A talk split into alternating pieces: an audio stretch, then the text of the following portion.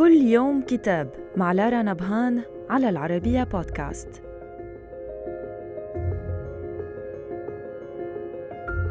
نتناول اليوم كتاب ماتيس في طنجة للروائي الجزائري عبد القادر جميعي.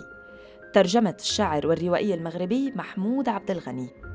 يسترجع فيه الكاتب الجزائري من خلال روايته رحلة الفنان التشكيلي الفرنسي أنري ماتيس وزوجته إميلي إلى طنجة عام 1912 وهو يخاطب في هذا العمل السردي الرسام معبرا عن إعجابه بأعماله متحدثا عن طنجة وسكانها وألوانها وأضوائها مستحضرا رسامين آخرين ومتحدثا بشكل خاص عن اللوحة التي رسمها ماتيس بعنوان زهرة على سطح البيت. وبالنسبة لعبد الغني فإن الترجمة العربية لهذه الرواية التي صدرت في عام 2010 ستظل متعة أدبية وفنية نادرة.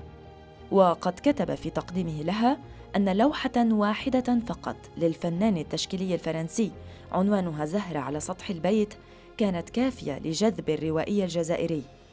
جذبته نحو امتداداتها الفنية نحو تساؤلات طرحها كاتب غير متخصص في فن ماتيس لكن اللوحة انتصرت وأطرت سردا شيقا ومفيدا من الغلاف إلى الغلاف.